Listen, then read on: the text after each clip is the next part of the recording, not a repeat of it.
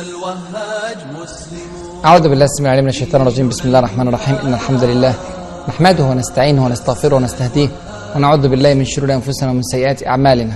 إنه من يهده الله فلا مضل له ومن يضلل فلا هادي له وأشهد أن لا إله إلا الله وحده لا شريك له وأشهد أن محمدا عبده ورسوله. أما بعد فأهلا ومرحبا بكم في هذا اللقاء المبارك وأسأل الله عز وجل أن يجعل هذه اللحظات في ميزان حسناتنا أجمعين. مع الحلقة السابعة والعشرين من حلقات قصة عماد الدين زنكي رحمه الله. وذكرنا في الحلقات السابقة أننا كنا نستمتع بجهاد عماد الدين زنكي رحمه الله وحركاته الجهادية في أرض أنطاكية وفي اتجاه أرض الرها ومحاولاته المضنية لتحرير العالم الإسلامي من الصليبيين وكانت الإشارات تشير إلى أنه سيصل بإذن الله إلى مراده وسيحقق الحلم الذي يحلم به المسلمون منذ أكثر من 30 سنة أو قرابة 40 سنة. ولكن أتت الرياح بما لا تشتهي السفن ومات السلطان محمود وعنده 27 سنة السلطان السلجوقي وتنازع من بعد الحكم ستة من أقاربه ومع بالاشتراك مع المسترشد بالله الخليفة العباسي. ودارت صراعات وفتن كثيرة جدا وجر عماد الدين زنكي إلى هذه الصراعات مرة وذهب إليها بفرقة رمزية لمساعدة الملك مسعود أحد كبار المرشحين لخلافة السلطان محمود في في السلطنة في سلطنة السلاجقة. وهزم عماد الدين زنكي ولعل هذه الهزيمة الأولى في حياته ولعلها الأخيرة التي يعني مني فيها بهزيمة من جيش. ولعل هذا الجيش كان أضعف عشرات المرات من عماد الدين زنكي لكنه لم يكن يقاتل بحمية كافية لأنه كان يقاتل في النهاية مسلمين ولم يكن عنده الرغبة في الدخول في هذه المعارك التي تتقاتل على الكرسي وعلى المنصب وعلى السلطان. لكن نتيجة هذه الهزيمة الحقيقة تغيرت حدثت بعض الأمور التي غيرت بعد ذلك من مسار الإنسانية. إيه اللي حصل؟ اللي حصل أن عماد الدين زنكي لما اتهزم بالقرب من بغداد فر في اتجاه الموصل وفر وطارده بعد ذلك الجيش العباسي. وعندما وصل بالقرب من تكريت لم يجد هناك أي وسيلة للاختفاء إلا أن يدخل قلعة تكريت.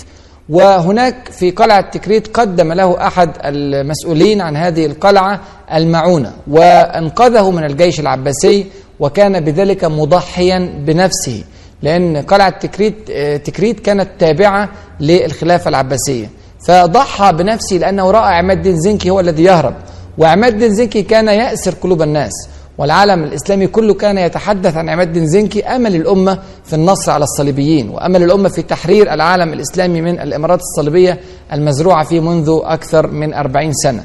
فطبعا الوضع كان بالنسبة لعماد الدين زنكي نجاة على غير المتوقع وإنقاذ كبير جدا وتعرف على هذا الذي أنقذه فإذا به نجم الدين أيوب ابن شاذي. وهنا أصبحت العلاقة حميمة بين الرجلين. أول مرة يشوف نجم الدين أيوب ابن شاذي وكان من الأكراد. وتعرف على عماد الدين زنكي ومر الحدث بعد ذلك ويعني استطاع عماد الدين زنكي أن يصل إلى الموصل وأكمل حياته بشكل طبيعي. وبعد هذا الحدث بثمان سنوات استقدم نجم الدين أيوب بعد أن تعرض لظروف في حياته. وأتى نجم الدين أيوب ليساعد عماد الدين زنكي في دولته. ثم أنجب له بعد ذلك صلاح الدين الأيوبي ابن نجم الدين أيوب لتكون العلاقة حميمة بعد ذلك بين أولاد نجم الدين أيوب اللي هو صلاح الدين أيوبي وبين أولاد عماد الدين زنكي اللي هو في الأساس نور الدين محمود. ومن هنا نشأت العلاقة التي غيرت من مسار الحروب الصليبية وغيرت من مسار الأمة الإسلامية. ولا نبالغ أن نقول أنها غيرت من مسار الإنسانية لأنها كانت علامة فارقة جدا في تاريخ الدنيا. هذا هكذا تجري المقادير. ربنا سبحانه وتعالى أتى بعماد الدين زنكي إلى هذه المعركة الخاسرة وتعرض لهذه الأزمة حتى يلتقي بهذا الرجل ثم بعد ذلك تكون هناك آثار إيجابية على الأمة الإسلامية. لكن خرج عماد الدين زنكي من هذه المشكلة بأنه لابد أن يقف مع نفسه ويفكر. ما الذي يحدث؟ الآن هو استلم الحكم سنة 521 وعمل يعني إنجازات عظيمة جدا في وحدة العالم الإسلامي. وحد الموصل مع حلب مع حماة وبدأ يعني يوحد في منطقة الجزيرة والتقى مع الصليبيين في عدة معارك وكانت الأمور تمشي بشكل طيب. فما الذي حدث؟ ما الذي جره إلى هذه الفتن فتن الدنيا والصراعات على الكرسي؟ هو ليس له حاجة في مثل هذه الحروب. وكل هؤلاء المتصارعون يتصارعون على الدنيا. ولا تستطيع أبدا أن تحدد رجلا واحدا من هؤلاء المتصارعين الستة تقول أنه يجاهد في سبيل الله. الحرب في سبيل الله كانت ضد الصليبيين فلماذا تركتم هذه الحرب وتصارعتم سويا؟ الحرب كانت في سبيل الدنيا وكانت في سبيل الكرسي وهذه حرب لا يفهمها عماد الدين زنكي رحمه الله. لذلك بدأ يفكر مع نفسه ماذا يفعل؟ هل يستقل بإمارته هل يبتعد تماما عن السلجوقيين وعن العباسيين؟ إن هذا قد يؤدي إلى فتن أكبر مما هو فيها الآن. ولذلك آثر أن يختار حلا وسطا. وهو أن يترك هؤلاء جميعا. لا يعلن انفصاله عن الدولة السلجوقية لكن يتعامل وكأنه منفصل فعلا عن الدولة السلجوقية. ليعود بعد ذلك عماد الدين زنكي إلى أحلامه ليعود إلى أهدافه ليعود إلى تحرير العالم الإسلامي الإمارات الصليبية ليعود إلى, تح... إلى قضية توحيد الأمة تحت راية واحدة. خاصة وأنه في هذه الأزمة وفي هذه الفتنة في خلال هذه السنوات الخمس حدثت مشاكل كبيرة جدا حوله في الإمارات الصليبية. كان من الممكن أن يستغل هذه المشاكل ويحقق النصر للمسلمين لكن لم يحدث نتيجة الانشغال في هذه الفتنة. بل إن في هذه الفتنة ضاعت حمام من من عماد الدين زنكي. أخذها أمير أخذها أمير دمشق وضمها إلى أملاكه. وفي هذه الفترة مات بوري ابن طغطقين. وتولى من بعد ابنه إسماعيل ابن بوري ومحمد ابن بوري ودار بينهما صراع كبير جدا وكان على درجة عالية جدا من الفساد. يعني تقلبت الأوضاع بشكل كبير في داخل دمشق وكانت فرصة. ثم حدثت مشاكل أكبر في مملكة بيت المقدس. وحدث الصراع هناك بين فولك الإنجوي وبين كبير جيشه كبير قوات جيشه كان اسمه هيو الثاني. دار بينهما صراع ضخم وكبير وكان سبب الصراع أن فولك الإنجوي اكتشف خيانة زوجته ميلزند بنت الملك بولدوين الثاني مع هذا القائد. مع هذا القائد فدار بينهما صراع وانتهى الصراع بقتل هيو الثاني. وغضبت ميلزند الزوجة الخائنة غضبت من هذا الفعل وفولك الإنجوي بعد ذلك اعتذر لها. سبحان الله اعتذر لها. لماذا يعتذر لها؟ لأنه لا يصل إلى كرسي الحكم في بيت المقدس إلا عن طريق ميلزند. فهو لا يحكم بحكمه بحكم أنه ملك ولكن بيحكم بحكم أنه زوج الملكة ميلزند الوريثة الشرعية لبولدون الثاني. بل إن ميلزند ضغطت عليه ليعيد أليس مرة ثانية إلى حكم أنطاكية بعد أن كانت نفيت إلى اللاذقيه يعني أوضاع في غاية التقلب وعماد بن زنك لا يستطيع أن يستغل كل هذه الأحداث فكل هذا دعاه إلى أن يلقي كل ذلك وراء ظهري وراء ظهري ويعود من جديد لقضيته الأولى ليجمع الناس ويبدأ في محاولة النهضة الإسلامية ومقاومة الإمارات الصليبية. وبالفعل وصل الملك مسعود إلى كرسي الحكم لكن لم يعره بعد ذلك عماد بن زنكي اهتماما وانطلق في سعيه لتوحيد العالم الإسلامي وضم بالفعل حماه مرة ثانية وبدأ يفكر في ضم دمشق لكن دمشق كما ذكرنا كانت إمارتها حصينة جدا وفي هذه الأوقات كانت إمارة حمص قد ضمت أيضا إلى إمارة دمشق. وكان على حمص رجل اسمه معين الدين أنر. وهو من القادة العسكريين المشهورين جدا في التاريخ. لكنه كان من أخبث القادة وكان من أشدهم فسادا وكان كثير التعامل مع الصليبيين وكان يتعاون معهم تعاونا عسكريا فاضحا.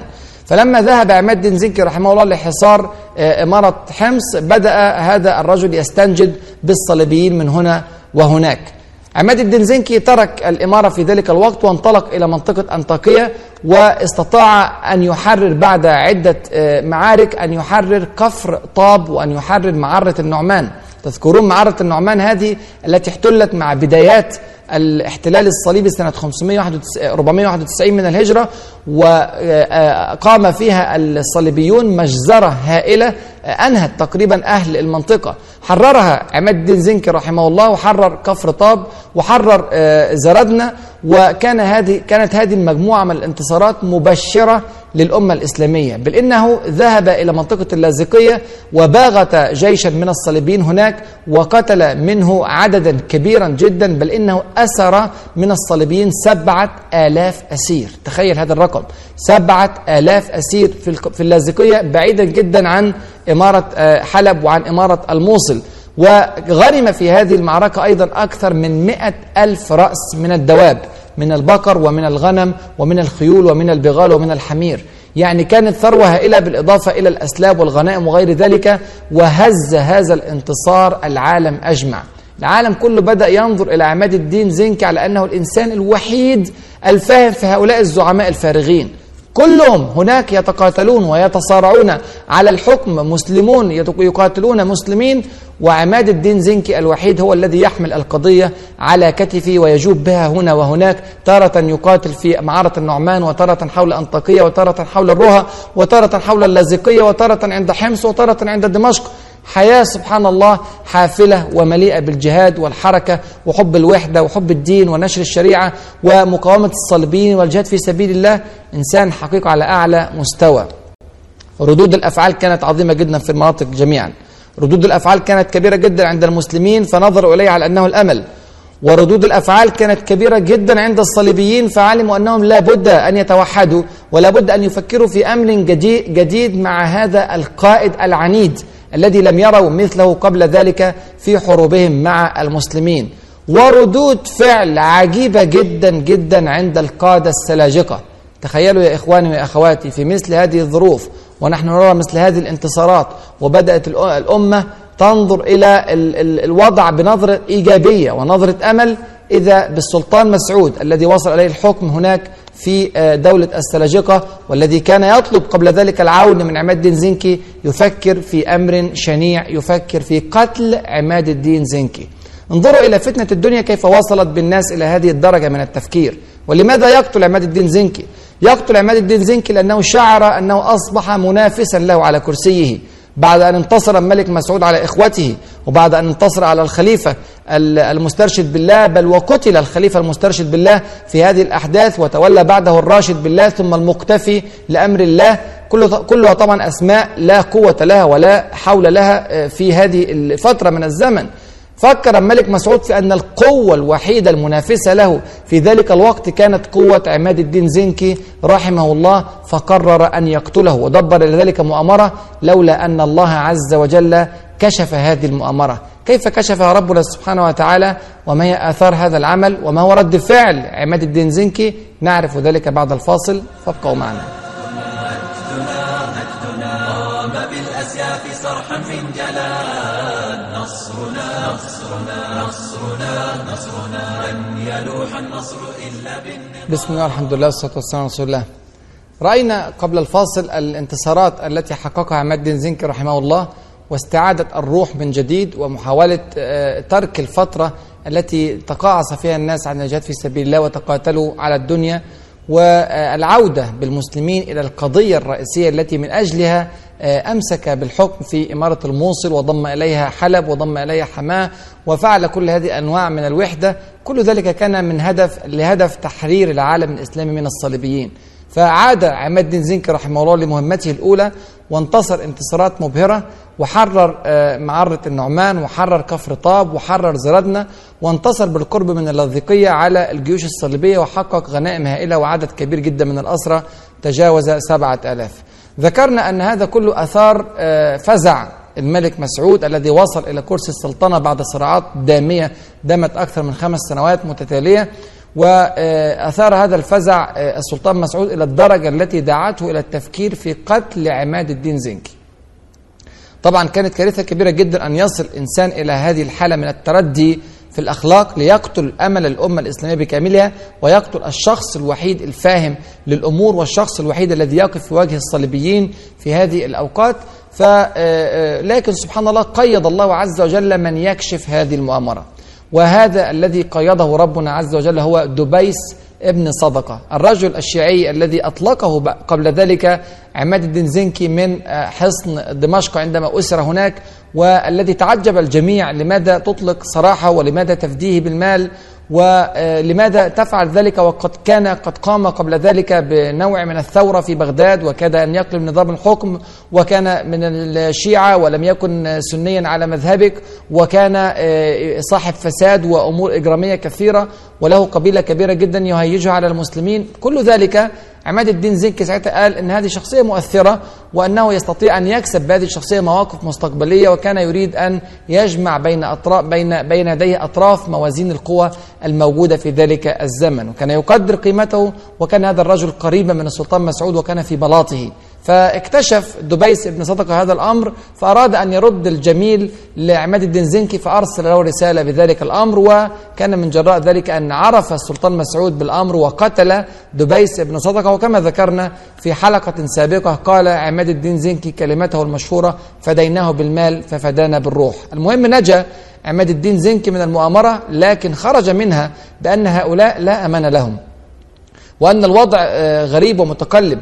وكان أمامه حل من حلين إما أن يجهز جيشه ليقاتل الملك آه، مسعود أو السلطان مسعود الآن ليقاتله حتى يريح المسلمين من هذه الفتن الكثيرة وإما أن يأخذ جيشه ويوجهه ناحية الصليبيين وينسى قضية الملك مسعود أو يتسامى عنها.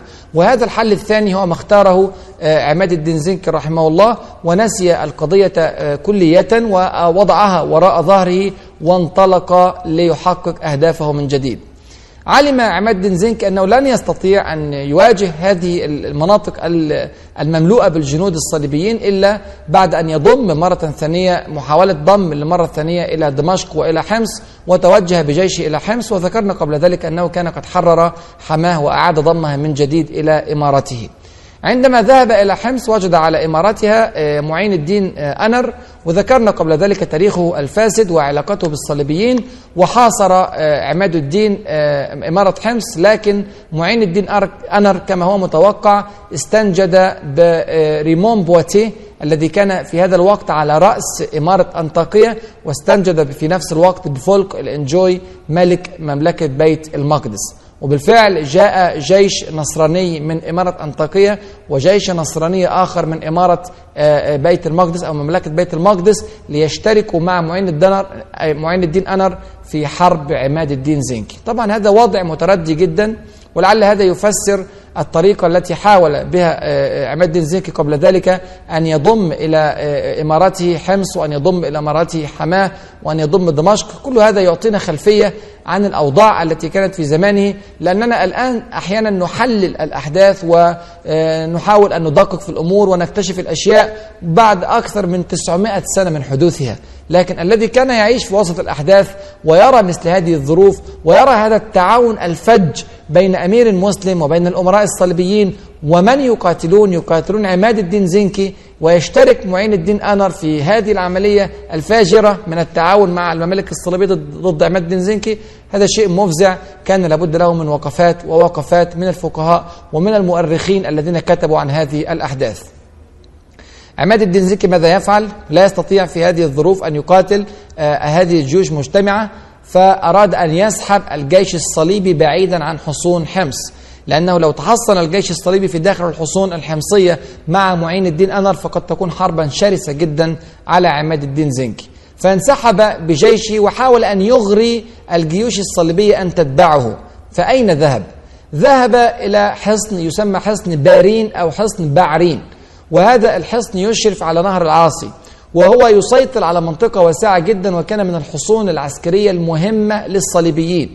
هذا الحصن كان يسيطر عليه الصليبيون منذ زمن الاحتلال الأول وهو آه، يقطع المسافة بين أنطاكيا في الشمال وبين طرابلس ومملكة بيت المقدس في الجنوب. فإذا سيطر عليه عماد الدين زنكي فإنه سيفصل بذلك إمارة أنطاكيا الضعيفة عليها ريموند بواتيه بشكل مؤقت وليست آه، يعني بال- بالحاكم ال- الأصلي. لا إحنا عرفنا أن بوهيمند الثاني قد قتل وريموند بواتيه هذا كان فرنسيا والإمارة بكاملها إيطالية فكان وضعا متقلبا لا يرضاه عامة الناس في أنطاكيا والوضع فيها ضعيف فإذا فصلت فوق كل ذلك فمن اليسير أن تسقط بعد ذلك.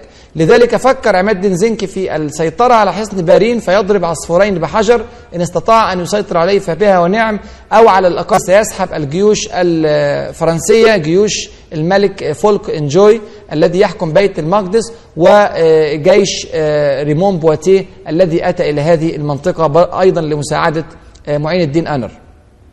ونجحت خطة عماد الدين زنكي رحمه الله وسحبت الجيوش الصليبية وجاءت وتحصنت في داخل حصن بارين وعماد الدين زنكي كان يحاصر الحصون من ناحية وسمح لهم بدخول الحصون من ناحية أخرى حتى يحكم السيطرة عليهم وطال بينهما الحرب وحصر الصليبيون بشكل آه، شديد وخرجوا اضطروا للخروج لحرب آه، عماد الدين زنكي وكانت حربا هائلة.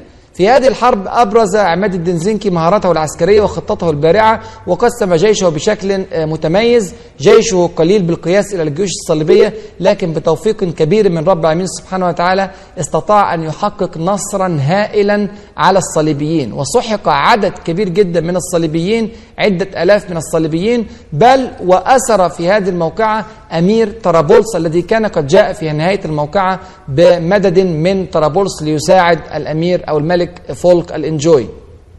طبعا كان انتصارا رائعا بالنسبة للمسلمين وأسر هذا الأمير الثمين أمير طرابلس كان اسمه ريمون. وفي نفس الوقت هرب فولك الإنجوي إلى داخل حصن بارين.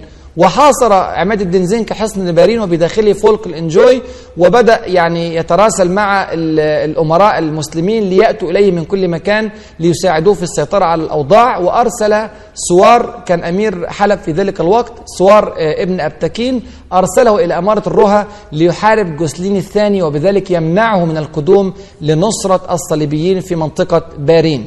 في نفس الوقت كان هرب ريمون بواتيه ووصل إلى منطقة أنطاكية ومن هناك أرسل رسائل إلى الدولة البيزنطية.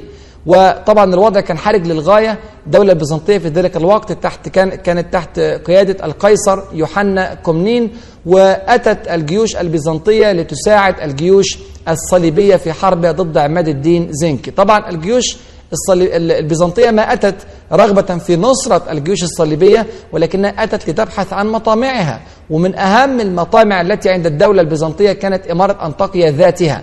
فانتهزت انتهزت الدولة البيزنطية الفرصة وجاء يوحنا كومنين بجيش كبير ووصل إلى أنطاكية وعلم عماد الدين زنكي سبحان الله بمخابراته كانت في منتهى القوة علم بهذه التغيرات وعلم بقدوم الجيش الضخم.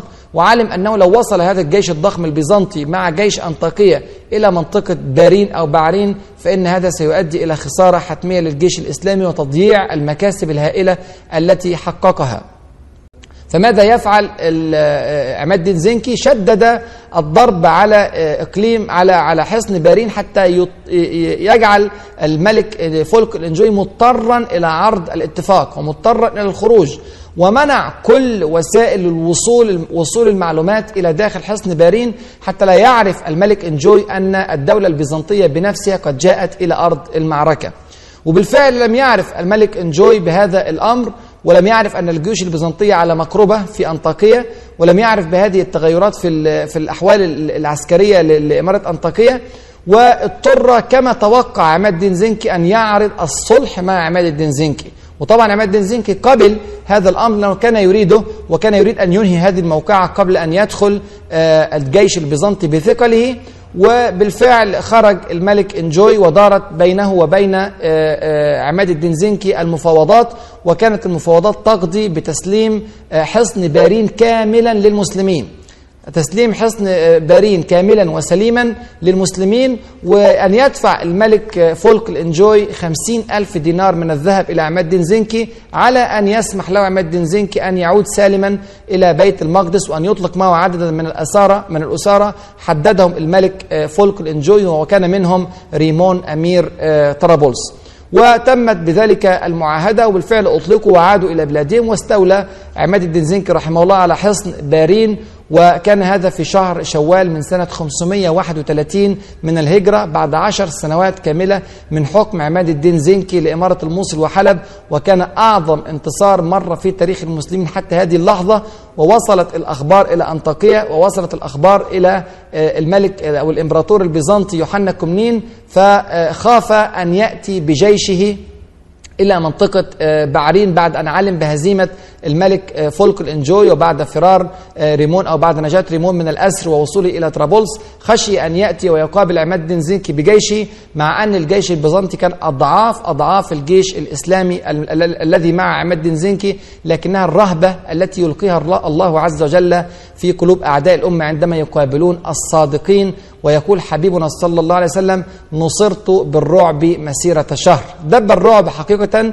في قلب يوحنا كمنين وآثر وفضل أن يعود مرة ثانية إلى بيزنطة دون أن يدخل في صراع مع مد زنكي ولكنه قبل أن يعود إلى بلاده أقام معاهدة خطيرة جدا مع إمارة أنطاكية مع ريمون بواتيه. ترى ما هي هذه المعاهدة وماذا كانت آثارها وما هو رد فعل عماد الدين زنكي؟ هذا ما نعرفه بإذن الله في الحلقة القادمة. أسأل الله عز وجل أن يفقهنا في سننه وأن يعلمنا ما ينفعنا وأن ينفعنا بما علمنا إنه ولي ذلك والقادر عليه. والسلام عليكم ورحمة الله وبركاته. فنسيت دنيا طلبت الخلد فالدنيا حطام.